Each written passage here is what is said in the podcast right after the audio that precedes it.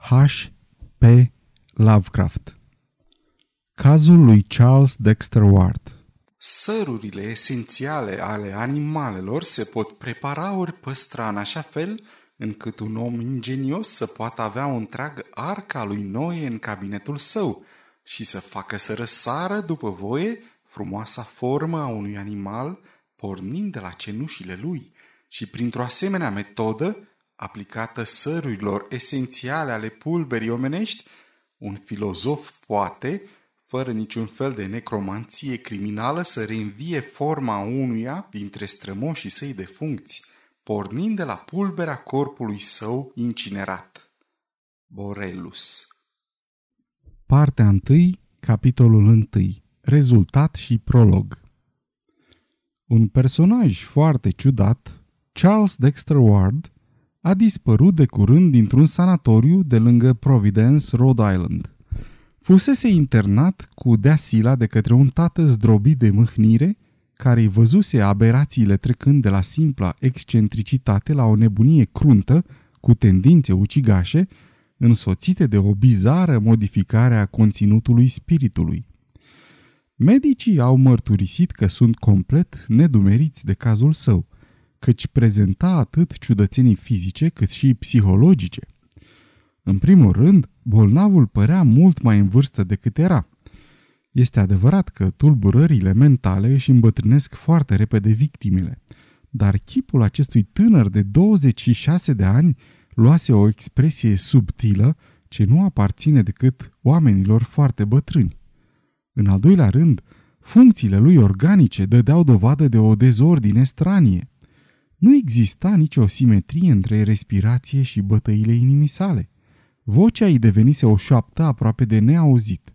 Avea nevoie de un timp incredibil de lung să digere. Reacțiile nervilor lui la stimuli obișnuiți nu aveau nicio asemănare cu toate cele cunoscute de medicină. Pielea îi era uscată și rece. Structura sa celulară părea exagerat de grosolană și dezlânată – o aluniță mare din naștere în formă de măslină îi dispăruse de pe șoldul stâng, în timp ce pe piept i apăruse un semn negru foarte ciudat pe care nu-l avea înainte. Toți medicii erau de acord în privința faptului că metabolismul lui fusese întârziat într-un mod cu totul extraordinar. Și pe plan psihologic, Charles Dexter Ward era unic. Nebunia lui nu avea nimic comun cu niciun soi de demență descrisă în tratatele cele mai recente și mai complete – Părea să fie o forță mentală ce ar fi făcut din el un geniu sau o căpetenie, dacă n-ar fi fost bizar deformată. Doctorul Willett, medicul familiei Ward, afirmă că facultățile mentale ale bolnavului sporiseră de la începutul bolii, dacă ar fi măsurate după reacțiile la orice subiect, în afară de cel al demenței sale. Tânărul Ward fusese dintotdeauna un savant și un arheolog dar nici lucrările sale cele mai strălucite nu dădeau la iveală prodigioasa inteligență pe care o manifestase în cursul examinării sale de către medicii alieniști. În fapt, mintea lui părea atât de puternică și atât de lucidă, încât autorizația legală pentru internare a fost foarte greu de obținut, pentru a se lua această hotărâre a fost nevoie de mărturiile mai multor persoane și de constatarea unor lacune anormale în cunoștințele pacientului, în afara inteligenței propriu-zise. Până în momentul când a dispărut, s-a dovedit a fi un cititor împătimit, iar conversația lui era încântătoare, în măsura în care vocea slabă i-o permitea. Neputând prevedea că va fugi, observatorii experimentați au prezis că în mod sigur va fi pus în libertate. Doar doctorul Willett, care l-a dusese pe lume pe Charles și de atunci nu încetase să-i supravegheze evoluția fizică și mentală, părea să se teamă de această perspectivă. Făcuse o descoperire îngrozitoare, pe care nu îndrăznea să o dea în vileag în fața confraților săi. Într-adevăr, Rolul jucat de el în această întâmplare pare destul de obscur. A fost ultimul care a vorbit cu bolnavul cu trei ore înainte să fugă și mai mulți martori își amintesc de amestecul de oroare și de ușurare așternut pe trăsăturile lui la sfârșitul acestei convorbiri. Evadarea însăși rămâne unul din misterele neexplicate ale sanatoriului doctorul White. O fereastră deschisă la 60 de picioare înălțime față de sol nu lămurește lucrurile. Doctorul Willett nu are de oferit nicio explicație, deși, lucru ciudat, pare să-și simtă spiritul mult mai liber de când Ward a dispărut. De fapt, dă impresia că i-ar plăcea să spună mai multe dacă ar fi sigur că lumea ar da crezare vorbelor sale. Îl găsise pe bolnav în camera lui, dar puțin înainte să iasă de acolo, infirmierii bătuseră zadarnic la ușă. Când reușiră să intre, văzură numai fereastra deschisă, prin care se strecura o briză rece de aprilie, spulberând în încăpere un nor de praf cenușiu albăstrui ce înnăbușise aproape. Câinii lătraseră cu puțin timp înainte, pe când Willet se mai găsea încă în cameră. Mai apoi, animalele nu manifestaseră nicio agitație. Imediat, tatălui Ward a fost anunțat prin telefon, dar el se arătă mai mult întristat decât surprins. Când doctorul White personal a venit la el acasă, doctorul Willett era deja acolo și cei doi afirmaseră că nu avuseseră niciodată cunoștință de vreun proiect de evadare. Numai câțiva prieteni apropiați a lui Willett și ai doctorului Ward au putut aduce câteva indicii, dar ele par mult prea fantastice pentru a putea fi crezute. Un singur fapt e sigur. Până în ziua de azi nu s-a dat niciodată de urma nebunului evadat.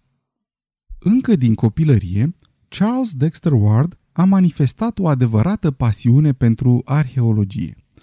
Gustul acesta îi fusese inspirat fără îndoială de orașul venerabil în care trăia și de relicvele trecutului aflate din belșug în vechea locuință a părinților săi, pe Prospect Street, pe culmea dealului.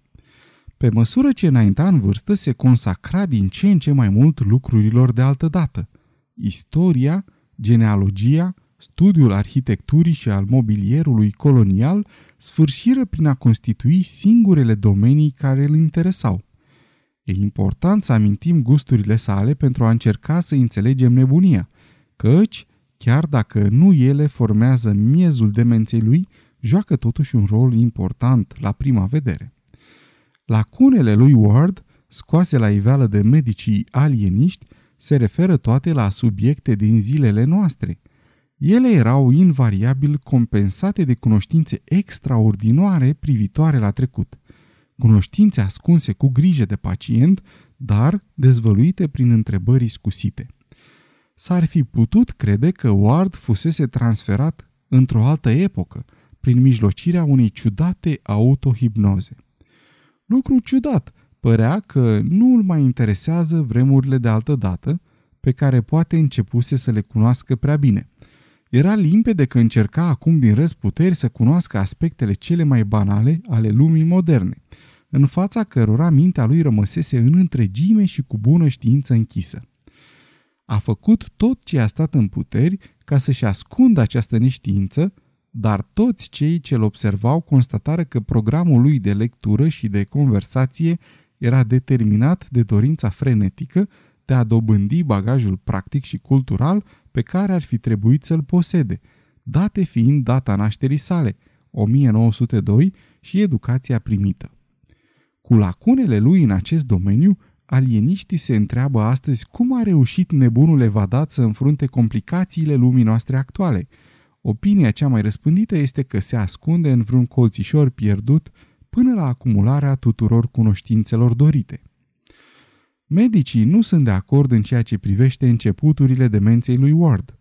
Eminentul dr. Lyman de la Boston situează debutul nebuniei în 1919 sau 1920, în cursul ultimului an de școală la Moses Brown School – în timpul căruia Ward încetă brusc să se intereseze de trecut, orientându-se spre științele oculte și refuză să dea examen de admitere la universitate, sub pretextul că avea de făcut studii individuale mult mai importante.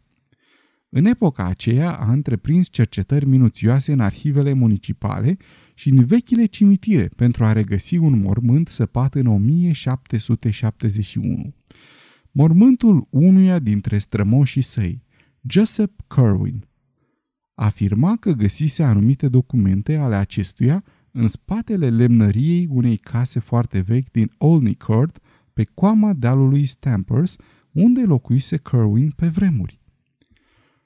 Este deci de necontestat că în comportamentul lui Ward a avut loc o mare schimbare în cursul iernii 1919-1920.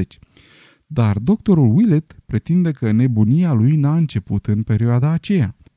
Medicul își bazează opinia pe cunoașterea intimă a pacientului ori pe anumite descoperiri înspăimântătoare pe care le-a făcut câțiva ani mai târziu. Aceste descoperiri l-au însemnat cu cruzime. Vocea îi se frânge când vorbește de ele, mâna îi tremură când încearcă să le povestească în scris. Willett recunoaște că schimbarea din 1919-1920 pare să indice începutul unei decăderi progresive, care a atins punctul culminant cu oribila criză din 1928, dar consideră, potrivit unor observații personale, că ar fi necesar să se stabilească o distinție mai subtilă. Fără îndoială, tânărul avusese din totdeauna o dispoziție nestatornică. Totuși, prima lui metamorfoză nu însemna un acces de adevărată nebunie. Ea era datorată pur și simplu faptului că Ward făcuse o descoperire ce era în stare să impresioneze adânc mintea omenească. Demența veritabilă veni câțiva ani mai târziu, atunci când Ward a găsit portretul și hârtiile lui Joseph Kerwin, când a făcut o călătorie în țări îndepărtate și a psalmodiat invocări înspăimântătoare în împrejurări stranii, când a primit anumite răspunsuri la aceste invocări și a scris o scrisoare disperată, când mai multe morminte au fost violate, când memoria pacientului a început să uite toate imaginile lumii moderne, în timp ce vocea îi slăbea, iar aspectul său fizic se schimba. Numai în cursul acestei perioade, declară Willett, personajul lui Ward capătă un caracter de coșmar.